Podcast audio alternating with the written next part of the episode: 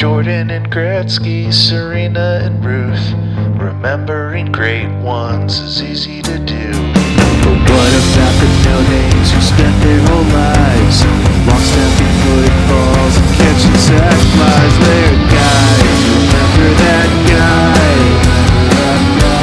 Remember that guy, remember that guy, remember that guy, remember that guy. Just gonna remember some guys now. Your puny ballpark cannot contain my gargantuan blast. Bring me your finest meats and remember that guy, the show where we mine our memories for nuggets of nostalgia about peripheral players, past and present. Hey there, folks. Happy to be on the mic for the first time in 2023. It is James. I got Baby New Year here on one side. Let's see what we got on the other side. Diaz joining James to their left, and we have an incredibly special guest. Goes great with that quote. We have the executive vice president of Arby's, somebody who definitely has the meats. Please introduce yourself. You know what? That I, I am the one who invented that slogan. It was actually supposed to be used for a different company first. Didn't play well there, but Arby's was totally fine taking it on. I do have the meats. It is me, the very special guest, Xavier. Xavier, thank you for bringing the meats. I must ask, in addition to the meats and, of course, some honey mustard for them, uh, did you bring anything that's making memories for you right now? I brought something very spicy. Uh, that is that is making memories. So, U.S. soccer Twitter for the past two days, and going back even a little further, has been essentially the worst soccer parent slash people who are from New Jersey online argument of all time.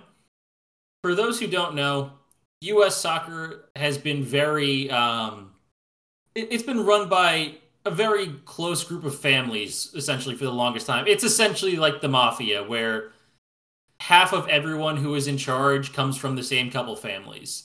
And also, they all come from New Jersey. And almost all of them come from New Jersey. In fact, over the past 25 years, the US has had one head coach that was not from New York or New Jersey. That's how weirdly regional it is. So, a couple days ago, the previous head coach slash not current head coach because his contract expired December 31st, but still candidate to get a an extension. Greg Berhalter tweeted out a statement saying that someone was trying to take him down by going to U.S. Soccer. He didn't use the word blackmail. People have said the word blackmail a lot. He technically did not use the word blackmail, but the implication is someone was trying to threaten him with publishing of private information that makes him look bad. So he just came out and said it in 1991, uh, back when he was 18 years old uh, and a freshman at UNC. He, after a night at the bar, got into a physical altercation with a woman. What he says is that he kicked her in the legs. This woman, by the name of Rosalind, would then go on to become his wife and has been his wife for over 25 years. They very open in the statement about how they were seeing each other at the time. This broke off their relationship, and he went to counseling, and it took seven months before she would even speak to him again. And then they he ended up apologizing to her whole family and friends. And it seems like they moved past this to the tune of being married 25 years and having four kids.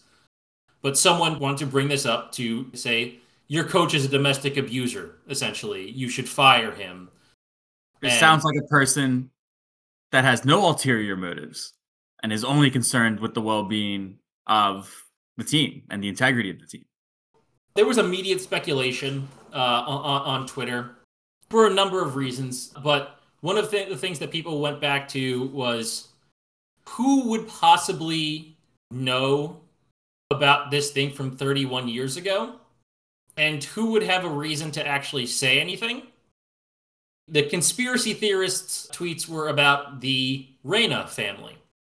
Claudio Reyna captained the USA at the 2002 World Cup.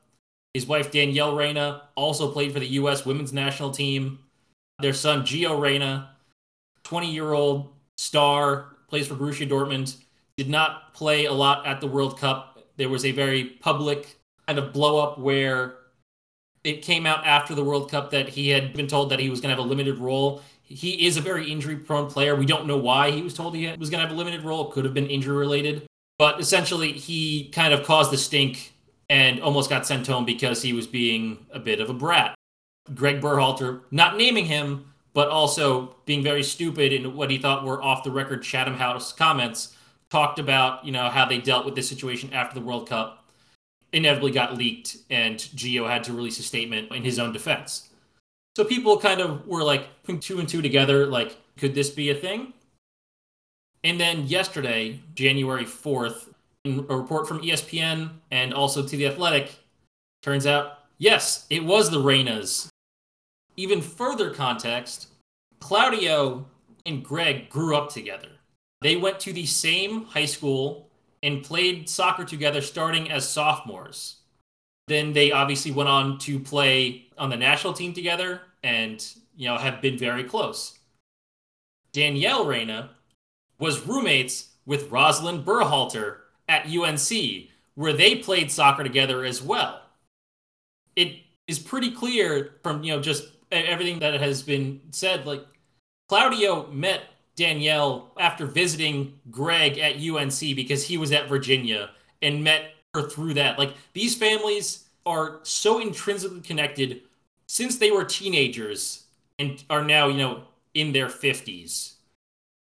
So First, the reports come out is that Claudio was sending essentially threatening text messages to U.S. soccer officials who are also friends of both families. And then Danielle comes out with a statement saying that she essentially called Ernie Stewart. First of all, she said that she's known Ernie for years and considered him a close friend and didn't think that this would lead to any drama, despite the fact that, again, she's calling Berhalter's boss at the time, the head of U.S. soccer. She claims she said why is Gio getting dragged for this when Greg did something much worse at his age and we forgave him? It's like I didn't know that that would lead to an investigation or Greg possibly losing his job. I just didn't want people to pick on my son anymore.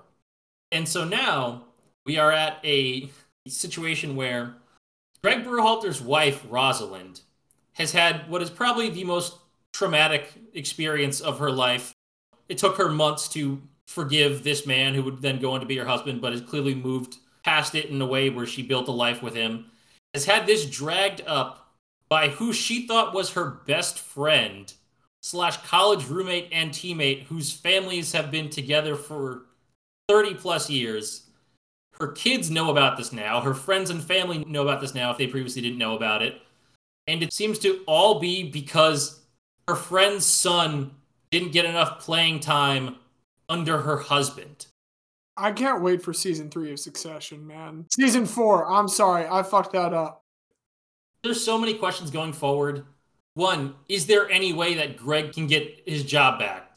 There was a, people were already hesitant on whether or not he should get an extension or not, and now it's first of all he put his foot in his mouth by thinking he could say something off the record and not have it get get leaked that he should have just dealt with during camp. But now also it's gone so much further with all his past and again, not downplaying any sort of domestic violence thing here. The big problem I have with that is that Reynas knew about this for 30 plus years and clearly didn't care or knew that Rosalind and Greg had worked through it and then chose to bring it up to the public view because they were mad about their son's playing time. So who knows what's gonna happen with Greg Berhalter? Who knows what's gonna happen with Gio? Like this makes him look pretty bad in that his parents are the worst helicopter parents in the world and believe that their 20 year old son cannot make his own decisions and deal with things themselves. They have to do it in the background by going to the top of U.S. soccer. What's going to happen with Claudio Reyna? He's currently the sporting director of Austin FC, a team that just made the Western Conference Finals this past season. This makes him look terrible too. And then what's going to happen with the rest of the Berhalter family who've had to deal with this now? It's the biggest shit show. I've listened to about five different soccer podcasts going over it because it's all anyone in US soccer can talk about right now. It is the craziest drama I've ever heard. And I both can't wait to see what happens, but also wish this did not happen ever. The only thing I can think to say to put this whole thing kind of in perspective we are three individuals all near the age of 30. And in 2018, for the first time in our lives, US men's national team did not make a World Cup. And in 2022, they somehow have managed to have an even more scandalous thing happen and be an even bigger shit show than they were four years ago. Like they had a pretty good World Cup performance, and It- now it, it, it was solid. And even if we go back to 2018, Greg Berhalter was hired after that you know failure to qualify, and there was a lot of issues with his hiring because there were a, a lot of things leaked from U.S. Soccer that essentially they were just going to gift him the job without really interviewing anybody else, and that his brother was the COO of U.S. Soccer. So essentially, everyone was claiming you know nepotism and that his brother essentially gifted him this job. And one of the people who defended his credentials for getting the job in the first place was Claudio Reyna. The, the layers to this are immense, but it's going to be wild to see what happens next. It's messier than the current 10th ballot of voting for the Speaker of the House. It's so bad. It's the worst of North Jersey and helicopter parents all put together. Literally about to make that point. The U.S. men's national team is the only organization that can make the GOP leadership seem competent and well put together. God, it's so true. You know, earlier this year, Paolo Espino for the Nationals, he came within four innings of the major league record for the most innings pitched without a win. And I have a lot of respect for Kevin McCarthy. Bless his heart, he went out there and said, I can do one better than that. The, the most incredible thing to me is I feel strongly that even as we record on Thursday, by the time listeners receive this episode on Monday, I feel very strongly that there will still not be a Speaker of the House. Kevin McCarthy will continue banging his head against the wall.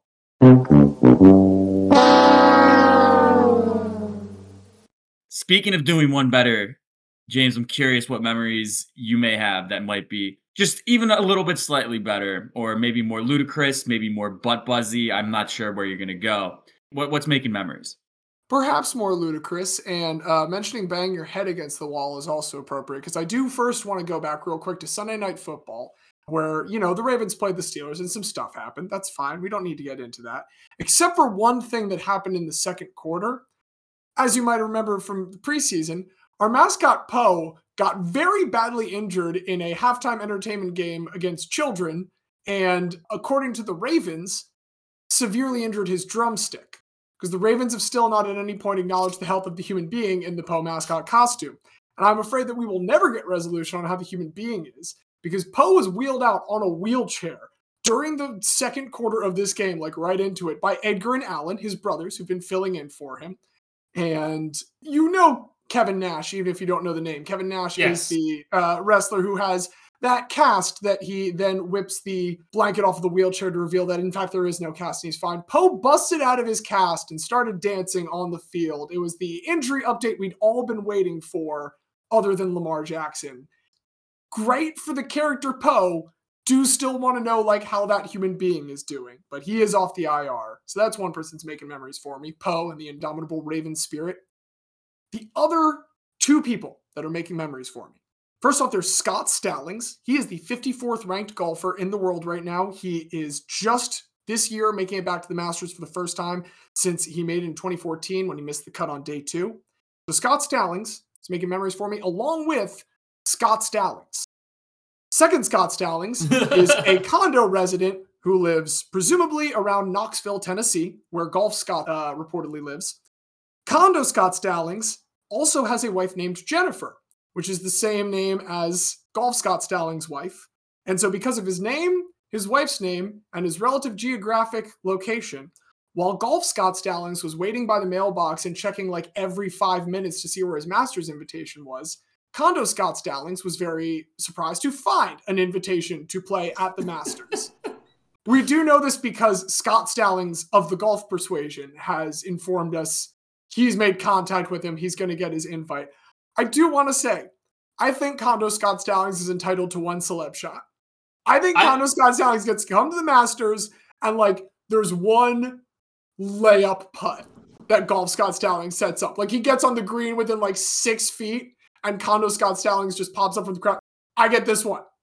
I would have loved it if Condo Scott Stallings just did it himself. Just, he just shows up there. They're like, "Who are you?" Like, here's my ID. Here's my invitation to the Masters. Clearly, you can see I was invited to the Masters, so I'm gonna compete today. And then just goes out there and like hits it two feet on a drive, and then just walks off and is never seen from again. trying to think of a joke to relate to Scott Sterling. Like, I was thinking this. is this guy gonna like line up on the first tee and just launch a drive directly into his own face? Like, that's what I would like to say. We don't know what Condo Scott Stallings' golf skills are, but I do think he should get a chance to at least once display them. But yeah, that's uh, that's who's making memories for me. For me, I'm gonna go on a little more serious note. Thankfully, today we had a, a pretty positive upturn, and because of how rapidly things can change with this, I don't want to speak too much to the specific health circumstances of Damar Hamlin. Thankfully, today we got notice that he has been responding and communicative with doctors. Uh, he's been squeezing family members' hands. In fact, the first thing that he communicated once he was able to, he's still not able to speak, but he wrote on a notepad to the doctors who won uh, in reference to the game on Monday night when thankfully in a very quick response by the medical team after Damar Hamlin collapsed on the field, they're able to resuscitate him. They're able to get him to the hospital. Again, today, thankfully, we got a pretty positive update on Thursday. Hopefully, by Monday, there's even better news, but I don't want to speak too specifically about that. Two points I wanted to make. First of all, I think we rightly give the NFL a lot of shit about a lot of things that it does in response to player safety and, you know, looking out for the players all things considered, I think they've handled it just about as well as you could have. There was some talk about, oh, well, they originally only gave them five minutes. I think, I mean, that's just the protocol when there is a long delay. I think it was more, it was one of those things where as soon as you say it out loud, you realize how ridiculous it sounds. Ultimately, the right call to call that game off on Monday night. And the other point I want to make is there's a lot of talk about how out of control player salaries are these days. And, you know, in particular, some older players might say, well, back in my day, we played for love of the game, blah, blah, blah. What we saw on Monday night, and thankfully, as, again, as we record, it seems like the worst case scenario has been avoided. But to anybody that ever says that the players are overpaid or they're not worth it, quite literally on a daily basis. It's not just the games that we see. It can be in the practices, it can be at any moment while they are pushing their bodies to their absolute limit, ultimately for our entertainment. This is the risk that they run every moment. We saw it at Euro with Christian Eriksen. Fortunately, he's back to play again. We see it again with Damar Hamlin. Anybody who has any problem with any amount that any athlete ever gets paid, or if you're like, why is he holding out? He's not putting the team first, blah, blah, blah. Fuck all that that was a, terrifying reminder of just how serious the risk is when your work quite literally relies on your body. It seems like the Bills are probably going to end up playing this weekend. It looks like they're going to cancel the original Bills Bengals game, which I mean, ultimately, I get it. The NFL is still a business, money talks, but I think the NFL got it right. All the credit in the world to the medical staff that was on hand immediately at the field Kenny Ellington is the name that has come out as the dude that did CPR. I just want to say, someone that had to get first aid certified at one point, you were supposed to be like doing enough force to crack ribs if you're doing it for nine minutes. All the best wishes to everybody in Buffalo. I just I can't get it out of my head, and like especially now, I think I've said before on this podcast. I know I've said it to both of you, but like Buffalo is the one team that if the Eagles played in the Super Bowl, even before all this, I would have been like, you know what? I'm okay with losing to them. And I, I, can't get out of my head the the vision now of the Bills win the Super Bowl. You know, Damar Hamlin hopefully released from a hospital by then in good enough strength to attend the game, and he's the first one to get to Lombardi. I mean, I just I can't imagine a more beautiful thing. Best wishes to Damar. Uh, thank you, Kenny Ellington. Thank you, everybody at Cincinnati. And what what a reminder that we obviously we come here to talk about guys, but as fans, we invest so much into these games and then all of a sudden they get put back in perspective very quickly. I also need to make one quick retraction. Denny Kellington. Denny Kellington. I've been, I wanted to make sure I got absolutely. Denny right. Ellington's the evil brother. Denny Kellington. I can't even remember the first one that I said now. It's just Denny Kellington. I'm wiping that out. Kenny Ellington. Yeah, it's first. not Kenny Ellington. Also, if you are someone who has made money through football whether it be gambling or fantasy, maybe you want to send a few dollars towards Damar Hamlin's toy drive, which has become a de facto way to show your appreciation and support for him and his family. No, it's remar- that thing is up over, I believe, seven million as we record. It might even, it might get to ten by the time the episode releases. So really impressed to see that. And you brought it up, Xavier Fantasy. I mean, I picked up Damar Hamlin halfway through the year in our dynasty league, and he ended up being huge for me. Which again, just sounds so fucking silly to say in the context of what we just witnessed. But you know, thank God he's all right, seemingly, and hopefully we continue to get more positive news as as this goes forward. But the larger kind of takeaway from all this to me is that the players deserve everything that they get. There's sometimes people that say that they get too much, but you know, I think it's it really shows the strength of the players union and whatnot that we are in this position where everybody is now respecting more as we get older the rights of the player. But Xavier, I think the larger topic you want to talk about this week is we want to kind of look at the guys that have paved the way for us to be in this current era of player rights.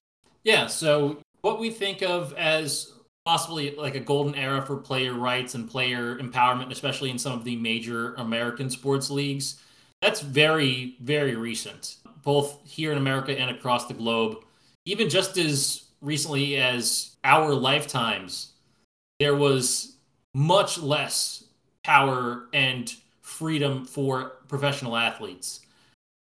I want to talk about, you know, with soccer on my mind, the one man for soccer who probably did the most for player empowerment in the last 60 plus years. I want to talk about Jean Marc Bosman. Sounds vaguely French. If you want to call Belgians vague, vaguely French, you That's know what? exactly what I want to call Belgians. Yes. So Bosman, born October 30th, 1964, in Liège, Belgium, grows up playing soccer from young age and starts his youth career at, as a midfielder at local powerhouse Standard Liège.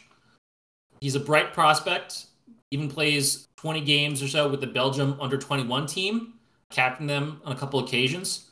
But after about five years, 86 games, Bosman never quite lived up to his early promise with Standard and gets transferred to local rival RFC Liège. He's there for two seasons, but he only ever appears in three games. And after his contract expires, the now 25 year old Bosman attempted to join lower league French team Dunkirk.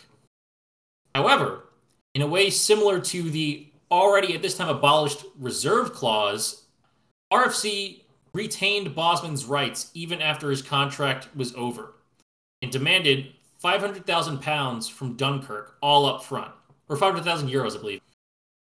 This is a very large sum in 1990 for a lower league French team, and they just can't afford that.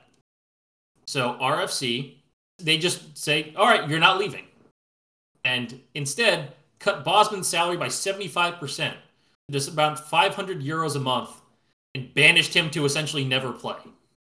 okay, what bothers me about that particularly is that if you're frustrated that he wants to go to another team, you would think that you have some kind of valuation of his skills or like want him on your roster in any capacity. It is frustrating to see them like specifically deny uh, someone that they clearly just don't care to have on the field. And the weirdest thing is, you can see this a lot in guys who are youth prospects of your team that you don't want going for free after you've done, you know, years of development through through the academy, whatever. That's not the case. He was only there for two years after having spent his whole youth career in five seasons at their local rival. He didn't have like an actual connection to this team, and they only played him three times. They just didn't want him to go without getting money, even if they weren't going to use him. So the Belgians are somewhat French. so they they won't let him go full French and cut his salary and banish him to essentially not play. At this point, 25 years old, and he can't play soccer at all, and he can't make any money. So what does he do? He files a lawsuit. He sues RFC Liège, the Belgian FA, and UEFA. His lawsuits predicated on a breach of rights under the 1957 Treaty of Rome that initially established the European Economic Community, the precursor to the EU, and one of the two treaties that currently make the EU a real thing.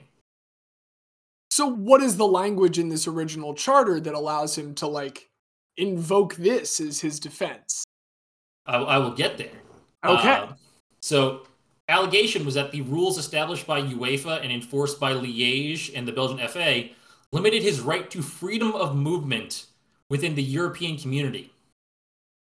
So, RFC immediately suspends him after they had, they had already banished him and cut his salary by 75%. Now they just suspend him and refuse to pay him anything. And the Belgian FA follows suit and also suspends him so he can't play for any Belgian team at all. So he's essentially in limbo. And because lawsuits take a long time to go through the court system, both here in America and over in Europe, it takes five years for it to reach the European Court of Justice, which is the Supreme Court essentially of the EU. During this time, a lower court judge temporarily lifts his suspension, but with his status in limbo, no professional club anywhere will take him. He spends what should have been the peak of his career playing in the amateur leagues of Belgium, France, and the island of Reunion, playing for pennies. Where is the Isle of Reunion? That does not sound like a real thing. It is in the Indian Ocean. I believe it is technically the longest possible intra country flight you can take from France to Reunion. Uh, it's like off the coast of Madagascar, but it is Oh just gosh. considered like it because France considers all of their overseas departments like you're not like a territory. No, you are straight up France. You have all the rights of everyone in France. So it's off the coast of Madagascar, but still technically just France. So he had to go out there uh, to play for a little bit. Colonialism's a trip. Finally, December 15th, 1995, the European Court of Justice releases a ruling.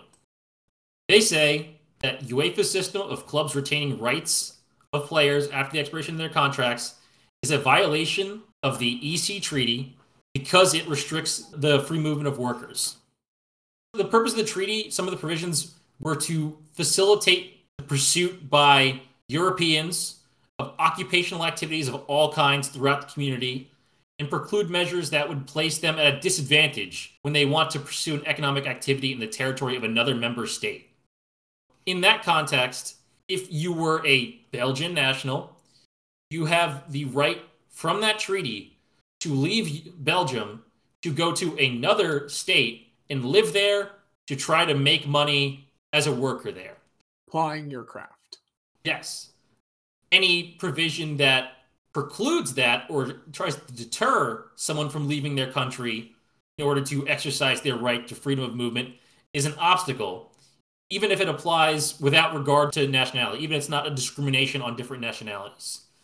What the Belgian FA and RFC and UEFA had tried to argue is that their laws also apply to transfers within the same country.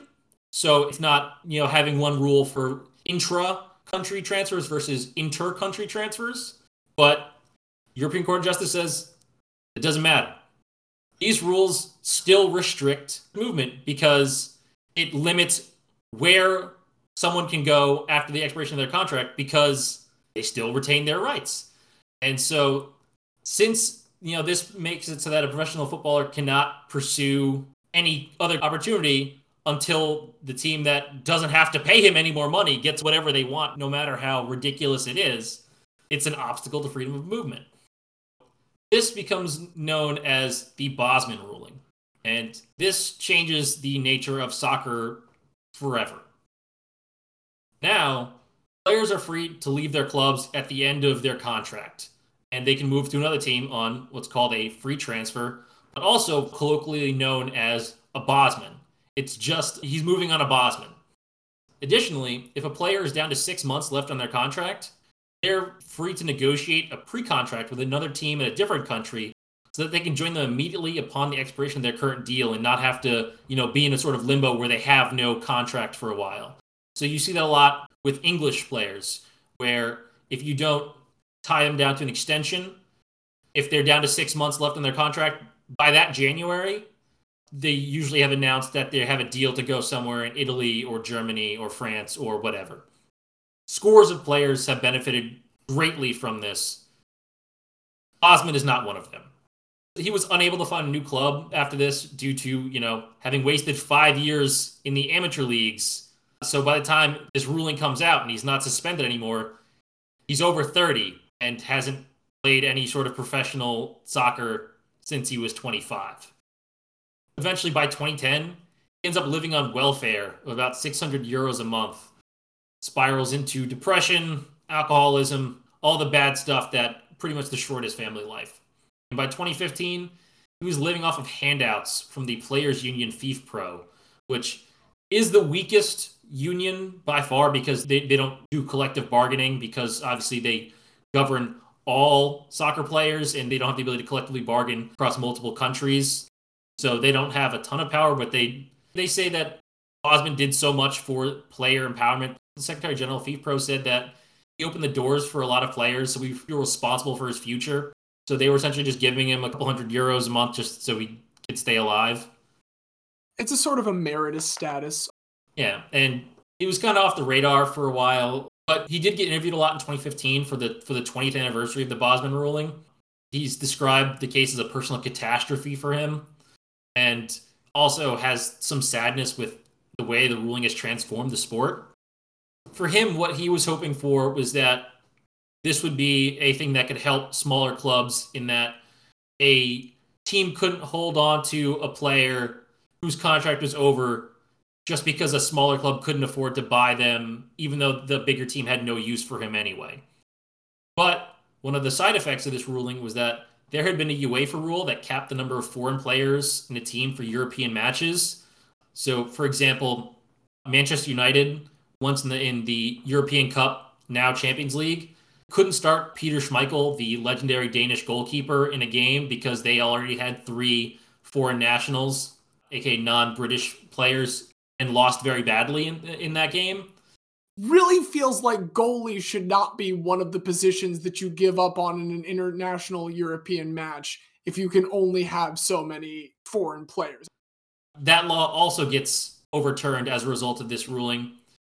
And that led to very wealthy teams buying up players from all over and funneling talent to just a couple leagues.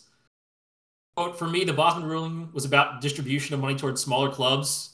Then what we we're seeing was bigger clubs growing bigger and all the money circulating between these clubs. Players again became like merchandise that was just traded. Part of the reason for this unfortunate side effect on Bosman's part was the massive rise in wages, which is a good thing in many cases for you know player welfare and empowerment, but also a bad thing when it comes to talent distribution because when this Bosman ruling came out, clubs were freaked out. There, there was legitimate talk that there's never going to be a transfer fee again. No one's ever going to spend any money for anyone because they'll just wait until their contract runs down. I mean, obviously now we have 100 million pound transfers. The reason it's worked the opposite is because these clubs were so spooked, they started giving massive deals, like really long and really expensive contracts to essentially be like, please don't leave for free. We'll give you whatever you want. But only a few clubs can pay that. And that's how you get people like Manchester United paying 100 million euros for Antony from the Dutch division, and then other clubs saying, hey, if he's worth 100 million and he sucks, you better pay us 150 million for our guy type thing. And how many clubs can afford that? Five, maybe six now that Newcastle has super oil money. Listen, we don't need to talk about where the money comes from. We just need to talk about the fact that we have it, and it's great. Since the Bosman ruling, there's been 27 Champions League finals. Only four teams outside of Spain, Germany, Italy, and England have participated out of the 54 participants. One of those was Ajax in 96 before the ruling had really changed anything. And one is super mega oil rich PSG. So there's really only two surprise finalists in the Champions League in the past 27 years. In the 10 years prior to the Bosman ruling, Steaua Bucharest from Romania made it twice and won once. PSV Eindhoven won. Red Star Belgrade from Yugoslavia won. Multiple Portuguese teams. It just that that type of distribution of, of talent just doesn't really exist anymore. And very, you know, he's pretty somber about how that happened. As you can imagine, he's also a little bit bitter about what he perceives as uh, a bit of a thanklessness of what he did with so many players making millions while he lives on handouts. Like I said earlier, the term Bosman transfer is still very widespread, but the actual people who know that Bosman was a person is surprisingly small. One of the few exceptions I saw was that Adrien Rabiot, a uh, French midfielder who used to play at PSG, ran down his contract and moved to Juventus for like a massive amount of money on a Bosman transfer. His family donated like 12,000 euros to him after the contract, which he makes 7 million euros net a year, and his mom made 10 million euros as commission for the deal going through as his agent. So a, a nice gesture since no one else apparently cares at all, but still, you know, more of a PR stunt than anything. Before you said that his mom was his agent, I thought you were gonna say like that was just something he negotiated into it. He's like, and you got to give my mom ten million, or I'm not fucking coming. No, Rabiot's mom is like very notoriously active in that at the Euros in 2021, she got into a fight with like Kylian Mbappe's family. She's notoriously overprotective and aggressive about her children. Soccer parents, as we've talked about earlier, but they did actually recognize that Bosman is a person who is still alive and exists. So that part is good. Despite the negative side effects that he did not foresee and you know his own personal situation, he's still happy that players themselves are in a stronger position than they've ever been and is overall positive. You know, he said, quote, I'm very satisfied. I did something that was good what it means is that players in the 21st century have the right to circulate like other workers. It's an important fundamental right. It's one that may be further discussed this evening, but uh, yeah, no, the fact that, as Diaz said before all of this, they are essentially laborers and they are they are entitled to the sweat of their brow. All right, Ayn Rand. it was fascinating to learn about Bosman being a specific term as well. And like all I can think is like he's the Tommy John of transactions. Kind of, yeah. honestly, I think that's a very good way to put it. More people know Tommy John the surgery than Tommy John the person, and I think definitely the same way with Bosman. He's Tim Horton. Okay, we might, we might have too many of those now. Well, I, I, think most people knew Tim Horton was was a player. I didn't. I thought it was a restaurant personally, but that's, that that's was very funny when we found that out. That's the beautiful thing about this podcast, though, right? We we teach, we learn, we remember. Trent Tucker. There's this is a theme that we like. I'm not saying that it's a negative that we keep coming up with these. Thank you for letting me talk about Bosman, uh, a man who did a lot for current player power at what ended up being great personal cost, but who I don't think should be forgotten. He really changed soccer forever after his court case. But I know that one of you probably has a story. So who who's up next? Xavier, I think it's appropriate that I follow behind you just because I'm going to echo a lot of what you said. Because when you said we are going to talk about labor guys, I decided I'm going to go ahead and take the low hanging fruit. I think there's an obvious important labor player in the last hundred years. I think this guy is one of the 10 most important slash influential, whatever you want to say, MLB players of the last hundred years. Who are my top 10? Oh, thank you so much for asking. Uh, just missing out is Nolan Ryan and Willie Mays. Could not find someone to swap them in for. Other than that, we got the top 10 Babe Ruth, Jackie Robinson, Roberto Clemente, Ichiro Suzuki, Hank Aaron, Bob Gibson, Barry Bonds, Rickey Henderson, Shohei Ohtani, and a guy who just changed the course of sports history because he really, really deeply did not want to play in Philadelphia. Curt Flood. I, I'm, I'm I'm so excited. I have spent so much time in law school reading this case during my sports law class. Here's the thing. Yes, Curt Flood, but that could have easily been a ramp up for JD Drew too, who deserved the batteries being thrown at his head. I think it's important that I clearly say that. He deserved the double D batteries being thrown at his head. Diaz, pro fans attacking players. we are going to start with Curtis Charles Flood getting born on January 18th, 1938 Herman and Laura Flood are the parents. Houston, Texas is the birthplace. And five is the number of siblings that he has when he is born as the youngest. Kind of not well off. Curt describes them as not poor, but they had nothing. Uh, in his own words, we ate at regular intervals, but not much. That's a nice way to phrase that. Yeah, you know, he's being realistic. It wasn't great. And so they do try to move to Oakland for some better opportunities. Initially, they moved to East Oakland in an entirely white neighborhood, this being World War II slash post World War II suburbanizing white people. They do not take kindly to that. And so they do quickly move to West Oakland, which is the blacker side of the city at the time. His parents get a job each at the local hospital. And at the age of nine in 1947, Curt joins the local midget league to get his start in baseball for the juniors sweet shop team. That's a great name. The juniors sweet shop team of the midget league is where he meets George Pals.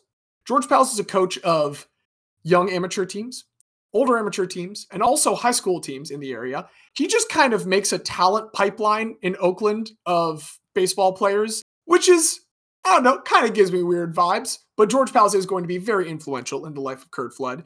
He uh, is going to keep getting him up eventually into the high school that he is a coach at when Curt enters as a freshman. That is McClymonds High School in Oakland, which was a little down at the time because they had just lost their star basketball center to the University of San Francisco. That would be Bill Russell. That's a wild school. Well, guess what? Bill Russell had a basketball teammate, and that basketball teammate was about to play baseball with Curt Flood. They were going to form an outfield that's Frank Robinson, along with Curt Flood. And then the other outfielder this year was Vada Pinson, who has the most hits in baseball history for someone who is not in the Hall of Fame that does not have either cheating or steroid allegations. What was in the water at this high school? Look, man, George Pals knows how to scout them. He knew all of these kids and he got them into this school. However, shortly after he gets into McClymonds, he actually transfers to Oakland Tech, which is another very, very good school. It is going to be the future high school of Rickey Henderson, as well as Marshawn Lynch, Josh Johnson, Huey P. Newton of the Black Panthers, Clint Eastwood, and Miss Piggy slash Yoda, Frank Oz. These are two wild high schools. Now, some of the reason that he moved to Oakland Tech might have been because there was some issues with eligibility for him being on one of George Pals' amateur teams while also on the high school team. George Pals, a little shady, but he does take care of Curt Flood because George Pals, in addition to all of this, is also a scout for the Cincinnati Redlegs. Where does he find the time to do all of this? And how is it not like multiple ethical and moral quandaries? I'm almost certain it is multiple ethical and moral quandaries. They are the Cincinnati Redlegs at this point because we are in the Cold War. And in 1956, he signs with the Redlegs for $4,000 and a training camp invite. Gets a first taste of some of the dark sides of baseball during that training camp in Tampa when he and all the black players are shuttled out of the team hotel to a nearby black boarding house, which is where they all had to stay during spring training. And that treatment does not really abate for much of the rest of his time in baseball. But he is not going to let that stop him in 1956 with the Class B High Point Thomasville High Toms. Very creative. Very silly name.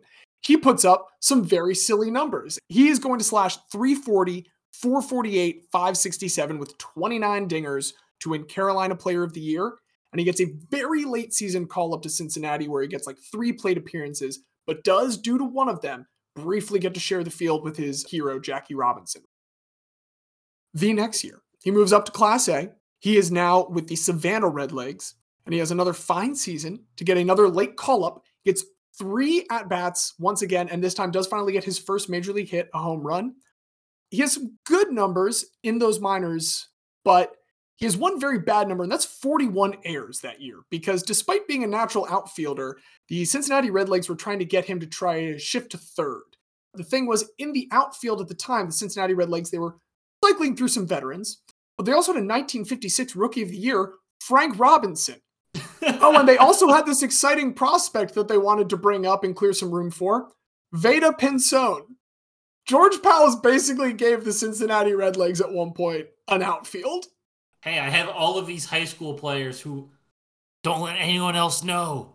They're really good they still don't see a place for Curt Flood in the outfield. So he goes to winter ball for the second year in a row. He's going to Venezuela, and they tell him, hey, try to work out at second maybe this time. We want to find a spot for you, but we're just not going to get you in the outfield. And so he's trying to play second. He's struggling here in Venezuela when he gets a telegram informing him that he has been traded from the Cincinnati Redlegs to the St. Louis Cards. absolutely brutal. Crazy to think telegrams were sent for that purpose. They had phones by then. He wasn't even worth a phone call. To Venezuela. To Venezuela. It's it's vicious. And I mean, again, we're going to talk about the vicious behavior of owners. That's what we're here for. But it is going to get a little bit better for him when he gets to St. Louis. This is a good thing for him in the long run. He's going to get up to a $5,000 contract this time, guys. Whew, big money. He's going to start with Double A Omaha, but he's not there for as long as he's been the last few years. He's going to really finally catch on in the majors with St. Louis about halfway through. Good year, gets like some down ballot rookie of the year votes, and already stellar center field defender. This team finally realizes, hey, we have a really good defender in center field. Why don't we not try and make him conform to the infield instead? Problem is, the manager, Fred Hutchinson, that likes him this year, is fired, and a guy, Solly Hemus, comes in and is uh, just by all accounts, a horrible racist and does not like Curt Flood in the slightest. So Curt Flood for the next two and a half years, he's still up there. He's still getting like 120 to 140 games a year. His plate appearances, though, crater. Like he's coming in for late inning defensive replacements, pinch running and stuff. It's it's not a good time for him until Solly Hemus is replaced halfway through that 1961 season, and in comes Johnny Keane. He does like Curt Flood. He takes a bit of a shine to him, gets him as the everyday starting center fielder for the rest of that 1961 season. Over the next seven seasons, he's going to win six gold gloves, including at one point 226 games in a row without an error. That is going to come with three All Star games, and he's a big part of the World Championships in 1964 and 1967. Gets down ballot MVP votes a lot of this time. He's slashing 302, 347, 394. It's got a little bit of pop, a little bit of speed on the base paths during this seven year stretch. 69 stolen bases. Nice. Pretty good.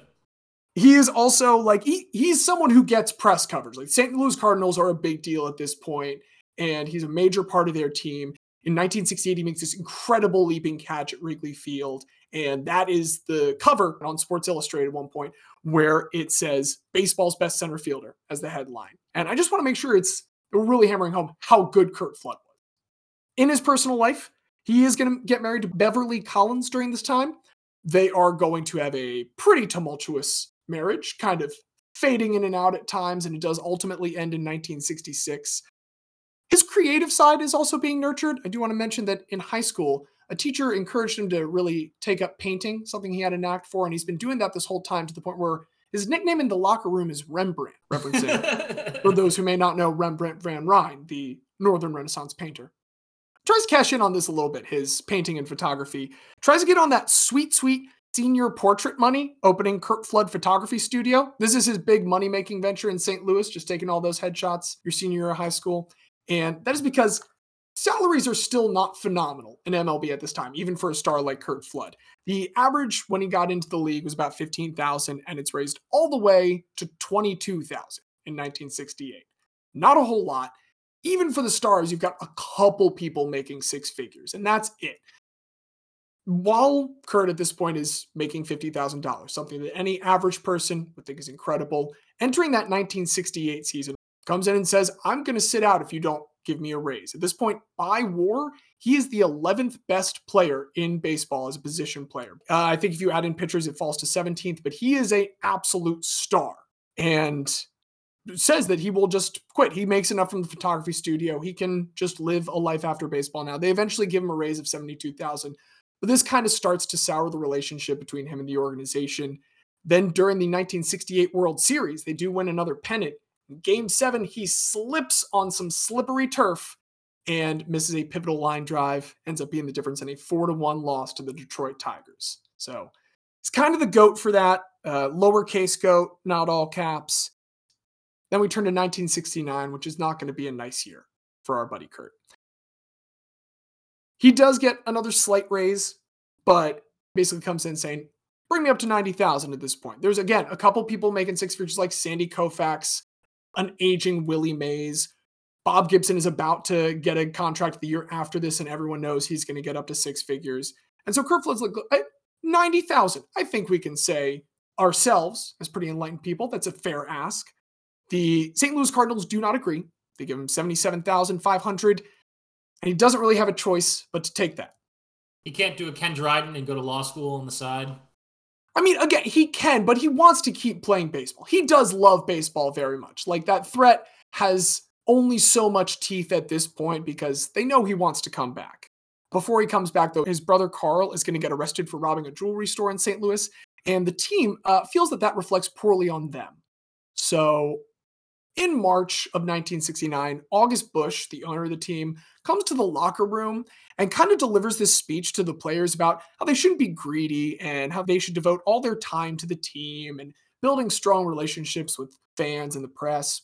Oh, by the way, he invited the press to this locker room speech that he delivered to the team. So weird. This feels like the kind of thing that he would have just fired off a few like typo laden tweets if this was happening today. yeah. Absolutely. Like he it's it's very shitty behavior. They all say like the, the National League was lost that day. They have a really crappy 1969. Then comes the offseason. Curt Flood gets another gold glove, but it is clear that his time has come to an end in St. Louis. The, the relationship between him and the front office is just totally fractured. On October 8th, 1969, I, I think it's a question as to whether or not this is more or less insulting than the telegram to Venezuela. He has an assistant to general manager Bing Devine call him to tell him that he has been traded to the Philadelphia Phillies. Curt Flood has two thoughts. First thought is, why the fuck is an assistant telling me this? Uh, the specific phrase that he used was mid level front office coffee drinker. Great burn. His next thought turns to where he's been told he's going to get traded Philadelphia, the nation's northernmost southern city, home of a ball club rivaled only by the Pirates as the least cheerful organization in the league. When the proud Cardinals were riding a chartered jet, the Phils were still lumbering through the air in propeller jobs, arriving on the coast too late to get proper rest before submitting to murder by the Giants and Dodgers. Listen, I want to get mad, but we have the most losses in MLB and sports history. It's pretty on the nose. It's a withering assessment, pretty darn on the nose, as you say. In particular, he's also dreading the affections of that organization, its press, and its catcalling, missile hurling audience. Nah. Nah. All right. now, the owner of the Phillies thinks he can convince him. He's like, it's, I will give you this $100,000 contract if you want to play. But Curt Flood, again, just truly does not want to play in the city of Philadelphia. Uh, thing is, he also doesn't want to retire.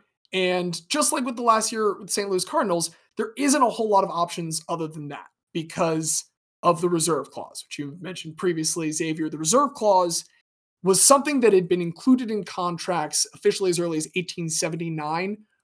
Basically, teams at the end of a year could retain the rights to a player and offer them, at minimum, a one year contract.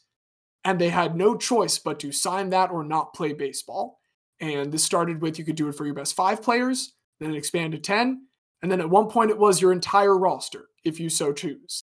So this is clearly used to deflate wages. And everyone expected eventually that the 1890 Sherman Antitrust Act was going to somehow break this monopoly up. But in 1922, the first real test of that comes to the Supreme Court. This is the Federal Baseball Club of Baltimore, the Baltimore Terrapins, versus the National League of Professional Baseball Clubs, aka the National League. The Federal League had basically been run out of business by the National League and American League, and they were suing them just to get some amount of money because that team hadn't been bought out the way the other Federal League teams had been. At this point, the Chief Justice is a huge baseball fan. It's William Howard Taft, and everyone expects that he's going to rule in favor of the Federal Baseball Club of Baltimore. Except then the court issues a 9 0 unanimous finding in favor of Major League Baseball, saying that this doesn't count as interstate commerce because baseball is just local games and amusement. So they get an antitrust exemption that uh, is going to exist for several decades because it just counts as local games and amusement, which, by the way, was not extended to boxing or football at this time. Which is particularly absurd because at least with boxing, you can say, okay, yeah, this is two individual people and they're fighting at this location, and like each event can be argued to be held individually. These are literally leagues that have teams that span several states.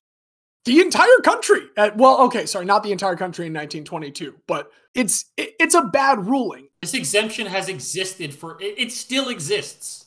Baseball still has the only antitrust exemption a hundred years later. It will come under some fire. Uh, in the 1950s, there's a representative from New York who's trying to get anyone to bring a case to the House Judiciary Committee. And then in 1955, there is a case Toolson versus the New York Yankees. This is a like pitcher in the minor leagues of the Yankees who feels like, hey, I got a shot, but the Yankees are so loaded that they'll never give a guy like me a shot, whereas I'm borderline and I can make it on some other team, but they won't let me out of their organization.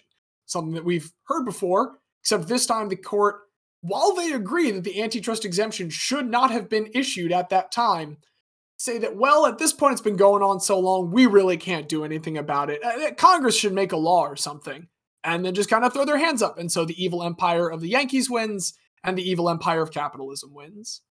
In a stunning upset. The come from behind story that none of us saw coming. Literally six years ago, we had a Supreme Court justice say that this is one of the few things that exists in a sea of law where everything everything is contrary to what we've decided in this but we can't actually get rid of it because it's been around for so long and hopefully it'll literally just wash away one day. Well and you know what is very good at washing things like that away? A flood. Curt flood does not want to play for the phillies so it is time for him to figure something else out. He talks to Union President Marvin Miller, major player in all of the things that happened, like the surrounding decades in Major League Labor. And Marvin Miller says, We're ready for a fight, man. We're here behind you. So on Christmas Eve 1969, sends a letter to Commissioner Bowie Kuhn, basically stating, Hey, I am not a piece of property. Any system that basically allows people to just trade me without my input whatsoever is fundamentally inconsistent with the laws of the United States. I am able to play baseball in 1970. I want to play baseball in 1970. I get the Phillies offered me a contract. I don't want to play for Philadelphia and I should have that right. Basically, he's asking for free agency, which Bowie Kuhn, perhaps unsurprisingly, immediately denies. So now we've got a lawsuit. He's going to get help from lawyer Alan Zerman, as well as eventually this guy, Art Goldberg, who is a former Supreme Court Justice and Secretary of Labor. So we got a good team.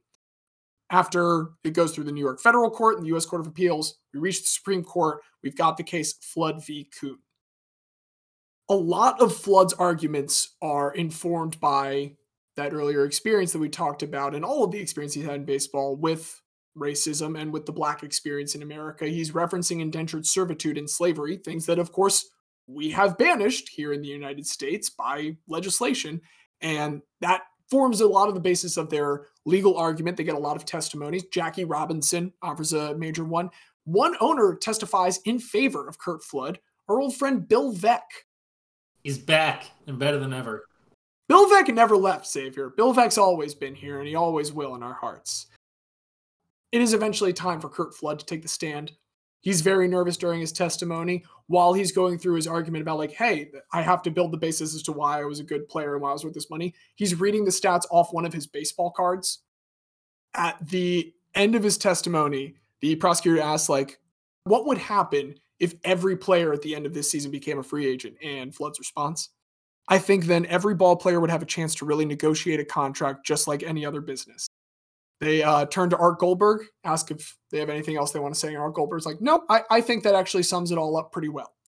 This is, at the time, the Warren Burger Court. No Burger Kings, no Burger Gods, just the Burger Court.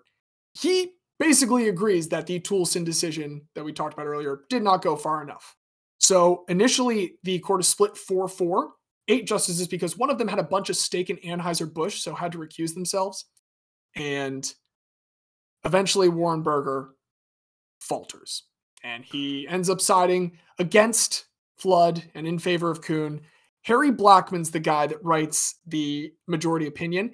It is like excoriated as just one of the dumbest opinions because the very first part is just a protracted thing that has been called an ode to baseball, where he does a brief history of the sport of baseball, then lists 88 players that he considers great, the initial draft had zero black players, and someone pointed this out to him, and then he added three Jackie Robinson, Satchel Paige, and Roy Campanella. He also then just like quotes a bunch of poems like Casey at the Bat. It's very stupid. And it's also incredibly stupid because it finds in favor of Major League Baseball once again and denies our boy Curt Flood. This is surprising to people because while Curt Flood was like a pariah when this started. He was receiving, by estimate of his teammate Bob Gibson, four to five death threats a day. He is absolutely lambasted at one point for a quote when he's being interviewed about this, where he says, A well paid slave is nonetheless a slave. This is when everyone's looking at, again, a $77,000 contract and saying, Get the fuck out of here. Tries to play baseball for a little bit in the middle of this. In 1971, he gets a brief time with the Washington Senators managed by Ted Williams, who loves him and is even on a contract that will protracted go to 100,000, but gives it up very quickly just because he can't stand the taunts. But as this has gone on, by the end of it, some polls are finding that favor has shifted in favor of Flood as much as eight to one, which terrifies Major League Baseball. And that's really the major win from this because that public opinion is going to be massive when just a couple years later, Andy Messersmith and Orioles legend Dave McNally play a whole year on their reserve clause wage without even signing a contract regarding that. So that the next year they argue, well, we didn't sign a contract. There's no reserve clause this time. You hung on to us last time through that. We don't have one now. There's something called the Seitz decision. This is an arbitrator who finds in favor of them and is promptly fired by Major League Baseball immediately after that, despite a glowing, like several year long career before that. The players do strike for a little bit in 1976 before they get a new agreement, the MLBPA with MLB, and it results in free agency, which is still a flawed system as we know it today, but it's a hell of a lot better than the alternative. It is something, much like Bosman, that Curt Flood doesn't get benefit too much from that 1971 stint with the Senators. That's the end of his time in baseball. Does keep up with the art for a while, has a lovely portrait of Martin Luther King Jr., which was donated to his widow, Coretta Scott King, and then was donated to George W. Bush, and Bush Jr. hung that in the White House. He is also the reason that the 10 5 rule came about, which is something that allows MLB vets with a certain amount of service time to not get traded, veto any of those. And he is also the namesake for the 1998 Curt Flood Act, signed into law by Bill Clinton, which revoked a lot of the antitrust exemption, not all of it, but more than any other piece of legislation had done to that point. That is, however, a posthumous honor, as Curt Flood had passed away due to throat cancer the year before that, just after his 59th birthday. Today, he is in the St. Louis Cardinals Hall of Fame, not in Cooperstown, which is a mistake. And I do hope they rectify it. But, gentlemen, we can rectify that today because we can induct Curt Flood into the Hall of Guy. It's a great pitch and it's a great case. I am just going to say up front my Philadelphian will not allow me to vote for Curt Flood when we get to relitigation. oh yeah, no, so like I didn't pander last time, and now I've gone to the opposite of pandering. The joke is how much this man hated Philadelphia. To be fair, you pandered to me because it just makes me happy to hear about it because I, I love the story of Curt Flood so much as, as someone who took a literal sports law class in law school. And again, even from my Philadelphia perspective, better than JD Drew. You could have talked about JD Drew. That's true. That's true. Oof. Diaz, do you want to talk about someone else who's better than JD Drew? Yeah. I mean, anyone. So yeah, I mean, which is again literally anybody. Uh, so with with the whole depths of the guy universe at my disposal here, it's it's hard to come up with a selection. I like with both of your guys we're talking about guys that, in the midst of their career, saw an injustice and attempted to correct it. My guy is different from them in that he did not bring up his injustice until some 15 years after uh, when it was relevant. So, really, he himself personally did not stand to gain much from this. But uh, I want to talk about a guy that didn't care about that. He saw that something was wrong. He saw that these organizations that that we all loathe, and we can go to so many. We can talk about FIFA, really FIFA is probably the main one that we talk about. But the second one we talk about uh, would be the NCAA. So I want to talk about a guy that saw that quote unquote student athletes have been providing a lot of labor for very little compensation. And not just that, but saw name, image, and likeness, which is quite the buzz term in sports today. But he saw names, images, and likenesses being used without compensation. And he thought that was a little fucked up.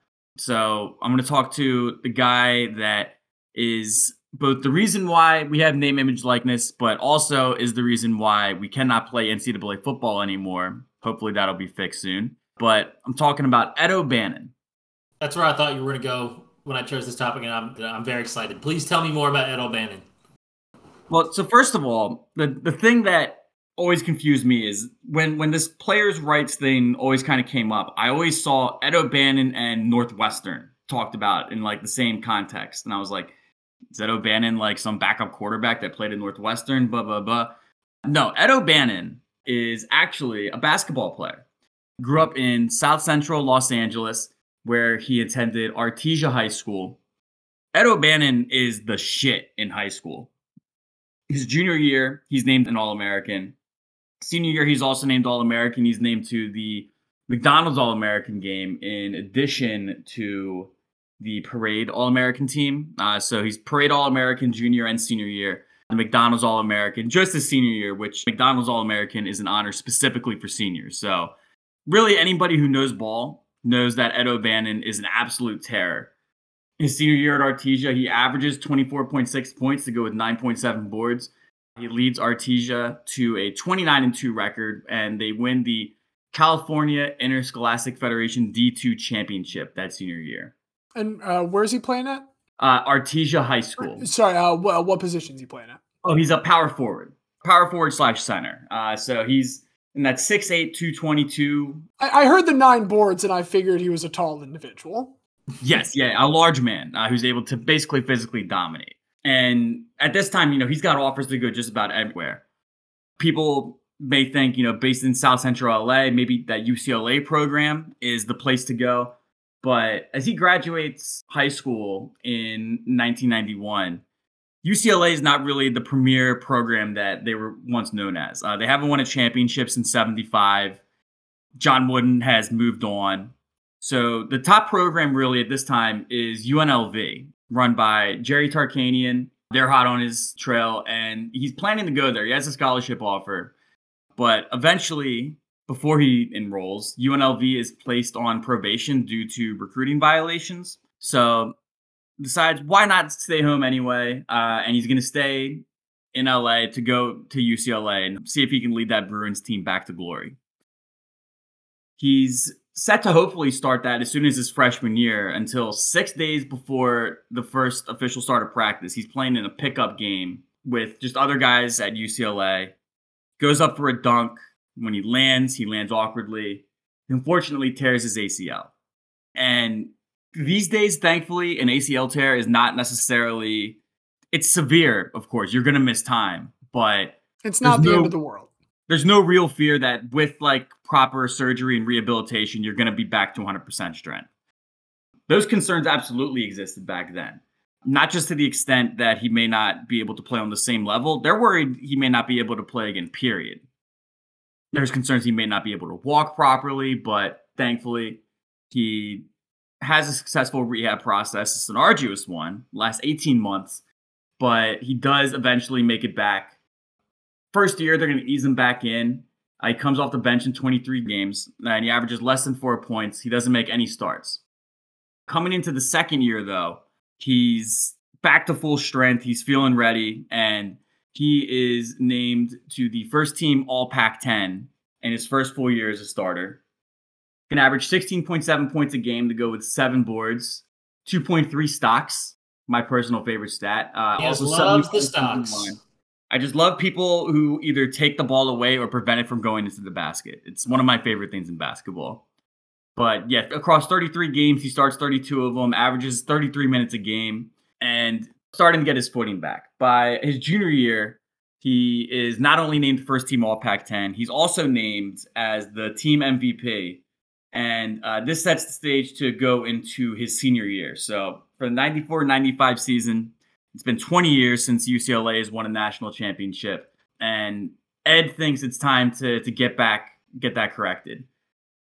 First of all, the honors that he receives during the regular season. He's a consensus first team All American. If you're a publication that has a first team All American, Ed O'Bannon's on it. He's named the Pac 10 co player of the year, along with Arizona's Damon Stoudamire, and first team All Pac 10 for the third consecutive year. This year, though, he only gets co team MVP, along with Tyus Edney. Tyus Yeah. Edney did not last long in the NBA. So, He made the league. I, I shouldn't mock. If he made the league, then he's a baller. yeah, Tyus Edney, shout out Tyus Edney, co MVP. But once it got to the NCAA tournament, this is where it's time to separate the boys from the guys. And Ed O'Bannon, again, as I said, was not going to miss out on an opportunity to bring glory back to his, his hometown program. UCLA tears through the 94 95 tournament. In the 1995 championship game, they're going against the Arkansas Razorbacks. It's a high scoring affair. Uh, UCLA only leads by one going into half 40 to 39, but they eventually pull away to win their first national championship in 20 years, winning 89 to 78 over the number two seeded Arkansas Razorbacks. Ed O'Bannon for the game 30 points, 17 rebounds, and for his efforts, named the most outstanding player of the tournament. That's a very full trophy case after college. Very full trophy case already before he's even made it to the pros. I do want to give one shout out to Tyus Edney. Don't want to slander too much. Were it not for his full court sprint to lay it in just ahead of the buzzer against Missouri in the second round, gave them a one point victory we would have never got to the championship game where Ed goes off for that 30-17 stat line. Shout out Tyus, shout out Ed. They become national champions for the first time in 20 years. The following year, Ed O'Bannon's number 31 was retired by UCLA. He would be inducted into the UCLA Hall of Fame 10 years later in 2005, and eventually in 2012 was named to the Pac 12 Basketball Hall of Honor, not fame, honor, is honor better or worse? Do they also have a Hall of Fame? How do we stack the virtues? I mean, to me, I would personally put honor at the top because, like, fame doesn't necessarily mean good. You can be famous for shitty reasons. That's true. That's true. There are a lot of baseball players in the Hall of Fame that would not make a Hall of Honor. Exactly. So I think we, we don't need to worry about any Alomars making it into a Hall of Honor anytime soon. Ed O'Bannon will hold that distinction. Coming off of this, you know, obviously he's going to be a pretty pretty sought after NBA draft prospect. This is still in the era where how long you stayed in college doesn't really affect your draft stock much, if at all. If anything, it's seen as a positive that he stayed four years at UCLA, a top program, led them back to prominence, and he ends up being a lottery pick for it. He's hoping to stay on the West Coast. Some teams that could have had opportunities to take him Golden State has the number one pick. Would have been great to stay there. Unfortunately, they go Joe Smith. The second pick, LA Clippers. Again, another great opportunity. They take Antonio McDyess and trade him to Denver. At the number eight pick, could have even seen if he would have gone to Portland. He's still on the West Coast. Uh, they take a guy named Shawn Respert, which means that at number nine, Ed O'Bannon is going to get drafted by the New Jersey Nets. Ooh. We're going back to New Jersey for the soccer drama. No soccer drama here. You would sign a three year, $3.9 million contract, which is more than enough compensation. But I mentioned his frame earlier. He's 6'8, 222, which is more than enough size to dominate the college game, certainly the high school game. But you're kind of in that tweener role in the NBA where he's not big enough to hang with the big centers, and especially in context of his reconstructed knee, he's not quick enough to stay with the perimeter players. He also attributes being homesick to this. He personally would never attribute it to injury. He said it wasn't injury, it was confidence, it was being homesick, living on the East Coast for the first time after, again, still staying very close to home at UCLA. After two years with the Nets, uh, he gets traded to the Mavericks played 19 games in Dallas in that second season, but he just never really stuck. And again, feeling homesick, flames out of the NBA. Being homesick apparently does not restrict him from international travel, however. He's going to bounce around several different European leagues. To hear him say it, he said he played for about 12 teams in a span of six years. But if we were to go to his Wikipedia page, the journey goes New Jersey Nets, Dallas Mavericks, La Crosse Bobcats, Segas APS Trieste. That's a good place. It's a very sad place. No, it's a good place. I, I like Trieste. Beautiful part of Italy. My dad was stationed there. Trieste. We're, we're going for our Spanish audience with the joke there. If it didn't land, that's okay. Valdoid is his fifth, then goes to Racino Igon, Boca Juniors, the Los Angeles Stars. What league are the Los Angeles Stars in? the Los Angeles Stars in 2000 2001 with the ABA. Oh, the the weird zombie ABA. Yeah, the more successful, less successful than XFL 2.0. More successful than XFL 2.0 in that it lasted multiple seasons. We'll see. XFL 3.0 is coming to you soon, though. Third time's the charm. Onwil, Wioklawek, Polonia, Warsaw, and then Ostromeko, Astoria, Bidrowsk. Horribly sorry to any of our Polish speaking listeners who just saw me butcher those pronunciations, but Ed says 12, Wikipedia says 11. So if any of you out there know the 12th team that Ed O'Bannon played for, please get in contact with us. Check out the Twitter, whatever you got. Would love to know that 12th team that Ed O'Bannon played for. But he bounces around, never really sticks anywhere, and never returns to the NBA after leaving with the Dallas Mavericks. So at this point, this could have just been a guy that had a very successful college career, had his number retired, never quite made it in the NBA. Already very much a remember that guy candidate. However, we're talking about labor rights. I haven't said anything about labor rights yet. What Ed O'Bannon gets himself involved in is perhaps the most selfless thing that we could ever ask for. Stands to benefit very little himself, but he's tired of seeing these college kids get screwed over. And the way this starts is uh, in the college basketball video game for NCAA 2010. They don't just have the current players in, not being named, but as we'll learn with Ed, there's some some shady stuff going on here. So they have a throwback team. The 94-95 UCLA team is in this college basketball game, but they don't use anybody's name. It's important in these college video games they don't use names because since these players are amateurs, you are not able to use their likeness for any kind of profit. So Ed O'Bannon is not in the NCAA basketball video game, but they do have PF number 31, who wears the same number that Ed O'Bannon wore. This person also plays power forward, also is the same height that Ed O'Bannon was listed at, also is the same weight, has the same bald head, and the same skin tone. And if this isn't enough, this number 31 also just happens to shoot left handed as Ed O'Bannon does. A remarkable series of coincidences. Or perhaps EA Sports, in producing the NCAA basketball video game, has used Ed O'Bannon's likeness without his consent. This is what bothers Ed O'Bannon. So it's not just him, but he also then sees all of these current players uh, in NCAA 09. That UCLA team would have had Kevin Love, and uh, I believe Russell Westbrook would have been on that team mm-hmm. as well. Uh, we could have had early Darren Collison on that team, but none of these guys are named in this. It's just PG number zero, F number 42. Like anybody with even the slightest bit of a discerning eye can clearly see this is supposed to be the real players and they're just not using their names. But unless you had the mods where you just downloaded the names. Well, that was where I think EA Sports started getting particularly bold with it is they said, "Oh, users can, you know, create their own custom rosters and upload them." And since it's user created, it's not us doing it, but yes, it became by the time that uh, internet online gaming became a part of you know the standard gaming experience, you could easily within a day or two of the game being released, go online, find somebody that said, "Hey, I like added names to all the thing, download it, boom. Now you have all the names in your game." But Ed O'Bannon thought that was bullshit.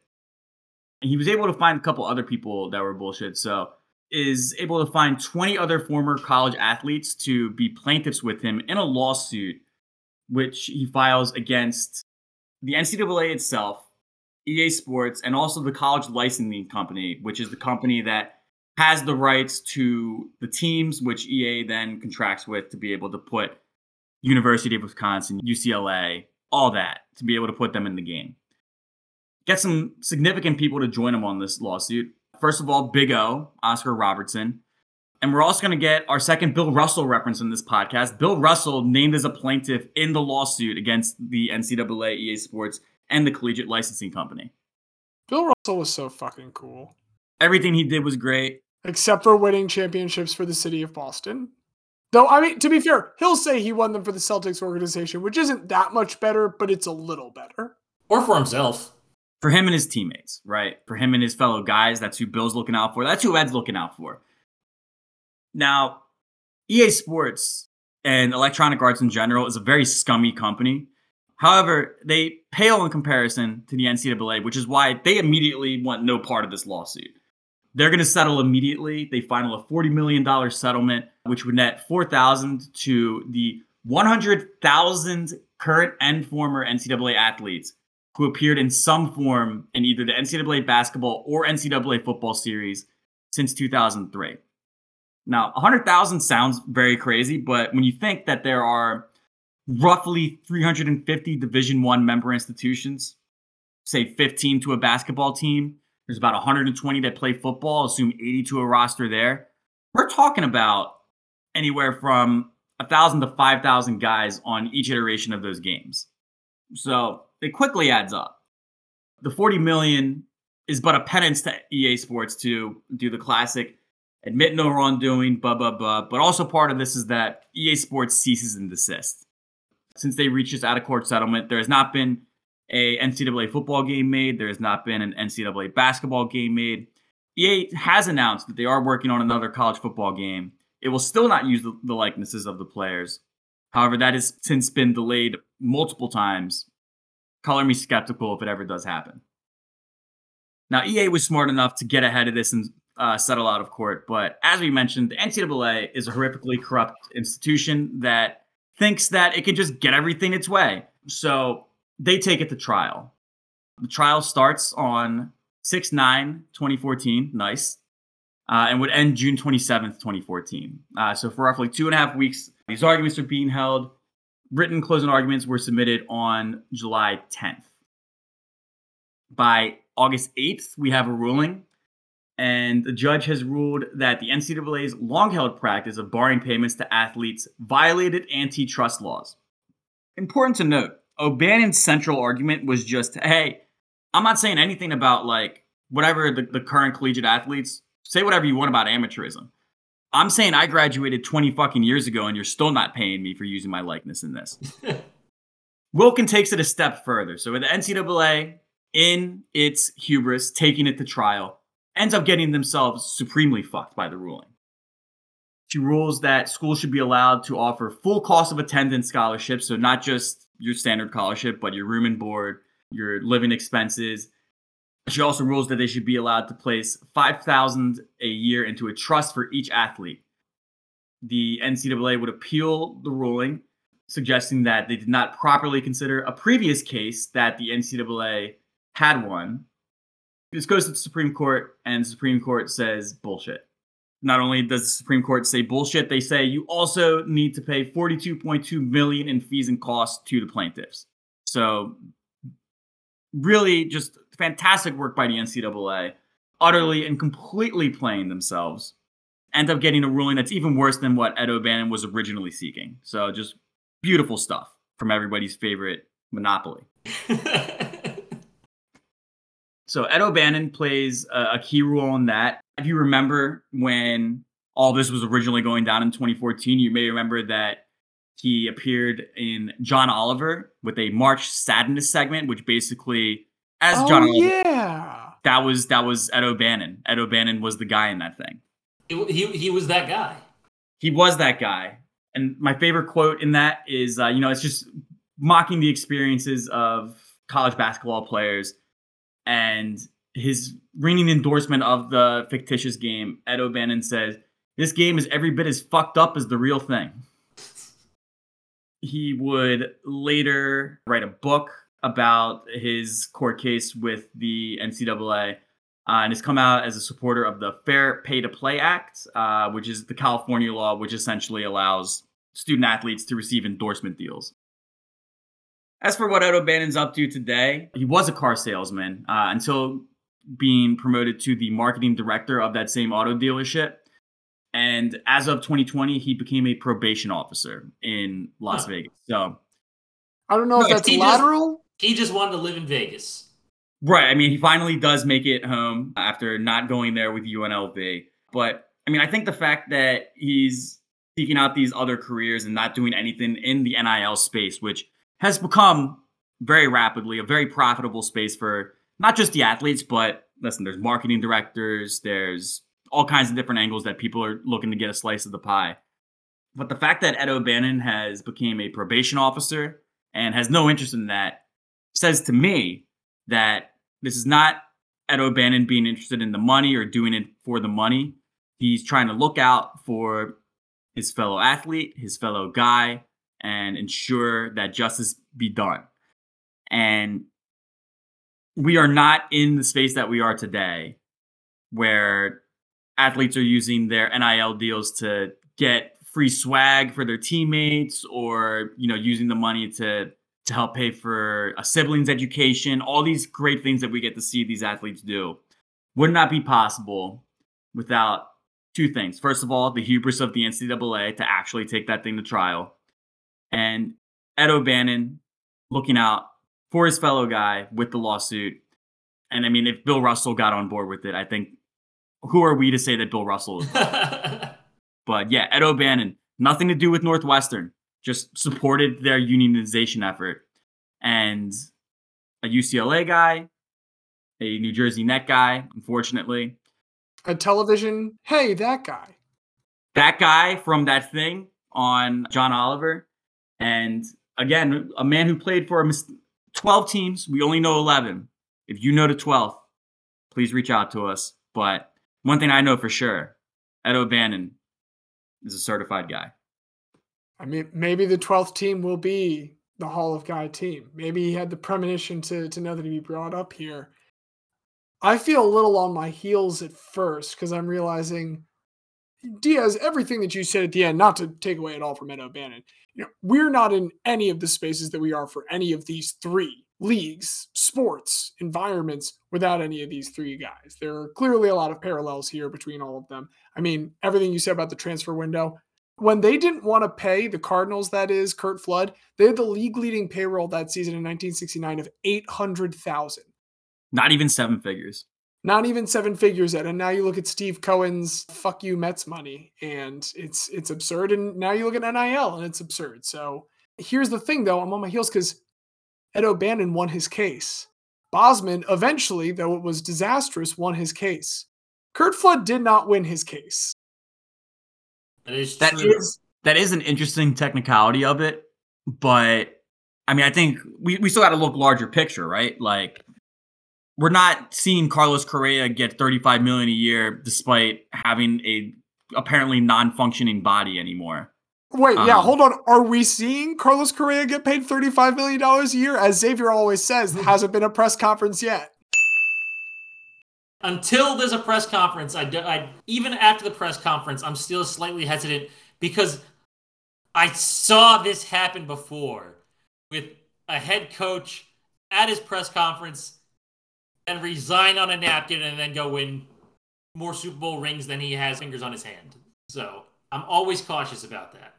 I also don't want to make it sound like Oban and Bosman would only be talking here because of the technicality. I mean, I love Bosman becoming a single term phrase. I absolutely adore that. I love the bit about him still like kind of being a a hanger on with this players union. Seems kind of like unjust that that's all they're able to do for him. And we often talk about this hall honoring those that might not have gotten the honors due to them. If that's where we're going, then Bosman might be candidate number one with a bullet. But at the same time, O'Bannon ending a video game behemoths series. That part is not good for me personally, who liked that video game a lot. Well, if we're talking about full impact, maybe the magnitude's not something that we like, but it's still a big magnitude. True. Eyes everywhere do love those video games though. And I remember playing NCAA 14 with you guys even before I realized that it would be the last one ever. God, that, you, you know, people still mod that game. Isn't Yeah. that incredible? I Yeah. loved reading an article the other uh, year, like two back, that the Ringer did about. Yeah, here are the people who still update this every single season. The best was um who was it? It was somebody for SB Nation, I think, when when we were in the throes of lockdown, turned the worst team in college hoops 2K5 into like an absolute dynasty. Sounds like Rodger Sherman with a bullet. I need to stop saying with a bullet. No, but and, and again, we don't have this rich modern culture if not for Ed O'Bannon. So I, it's tough. I I think I'm leaning between those two. I feel like Curt Flood, again, lost the case, and I don't know if if losing the case that might be enough of a ding against him that he's going to lose this case as well. And Xavier, I, again, I made my stance very clear that while Curt Flood was right about Philadelphia, Only Philadelphians can say those things about Philadelphia. Okay, so I guess that means that we can, as much as I really loved James speaking on Curt Flood, I think that means we could take Curt Flood off the list, and then it's down to Ed O'Bannon and Jean-Marc Bosman. So, James, who do you like better out of out of those two? Then it is tough for me that Bosman there's we don't get to see much other than the case. Bosman is almost entirely the case. And to an extent, I mean that's that's another thing that's kind of ding against Curt Flood. It's almost, you know, consumed his larger career. There's something that I do love about Ed O'Bannon being this traveling Ronin player, just going from European country to European country, seemingly at random. Poland is where he spent the most time. I, most of it was in Poland. The the, the last uh, three seasons all in Poland. I, I'm very torn between the two. I keep like wanting to land on one and then I shift to the other because at the same time, like this does feel like an opportunity to be like, hey, Bosman, people know Ed O'Bannon. Ed O'Bannon is a figure in our lives in like a more modern way, in a more relevant way with this video game. God, I don't know. It's tough.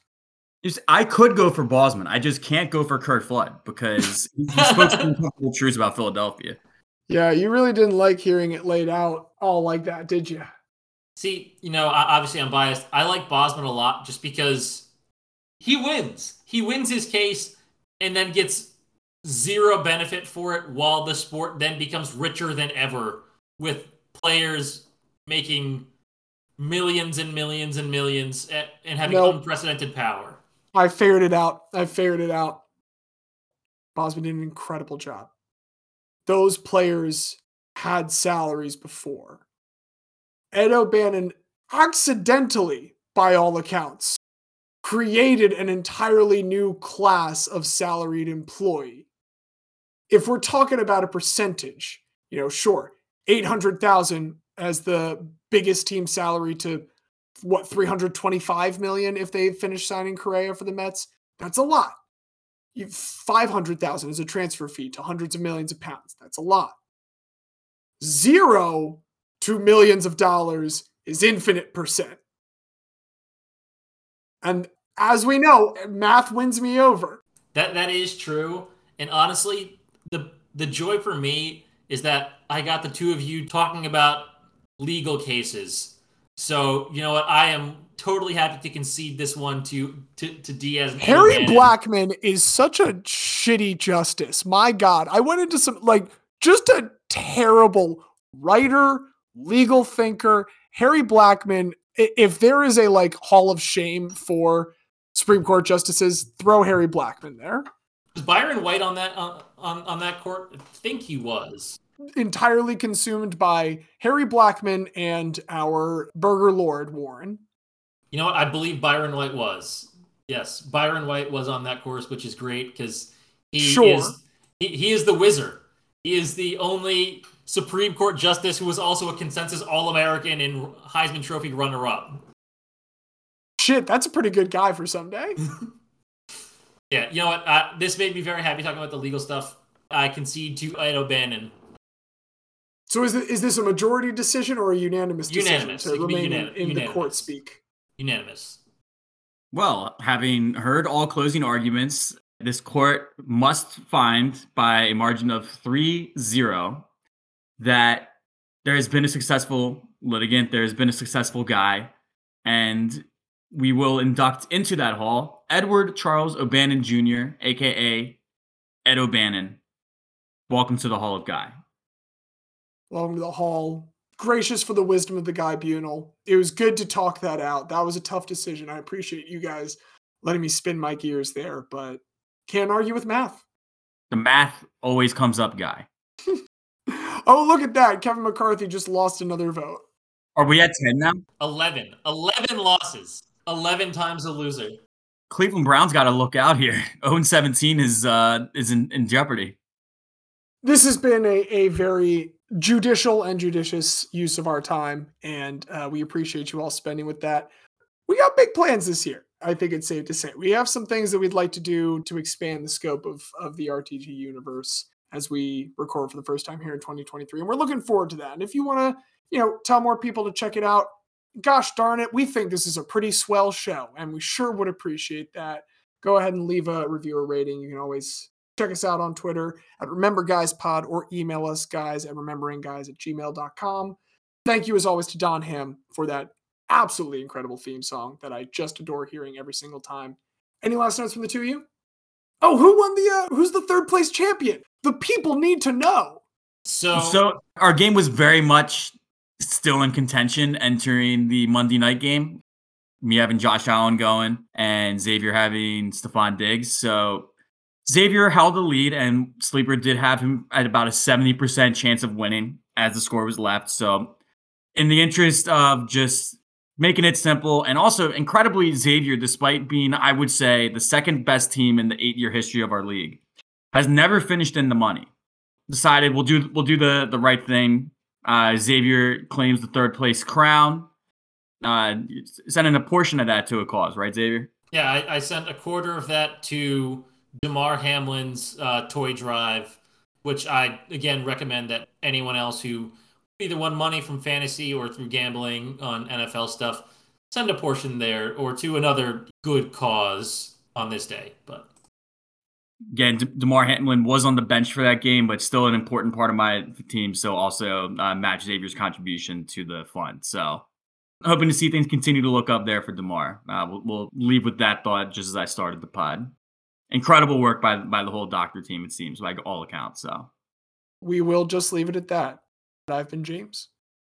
I've been the very special guest, Xavier. and I'm Diaz, and as Obi Wan Kenobi once said, these aren't the guys you're looking for. God.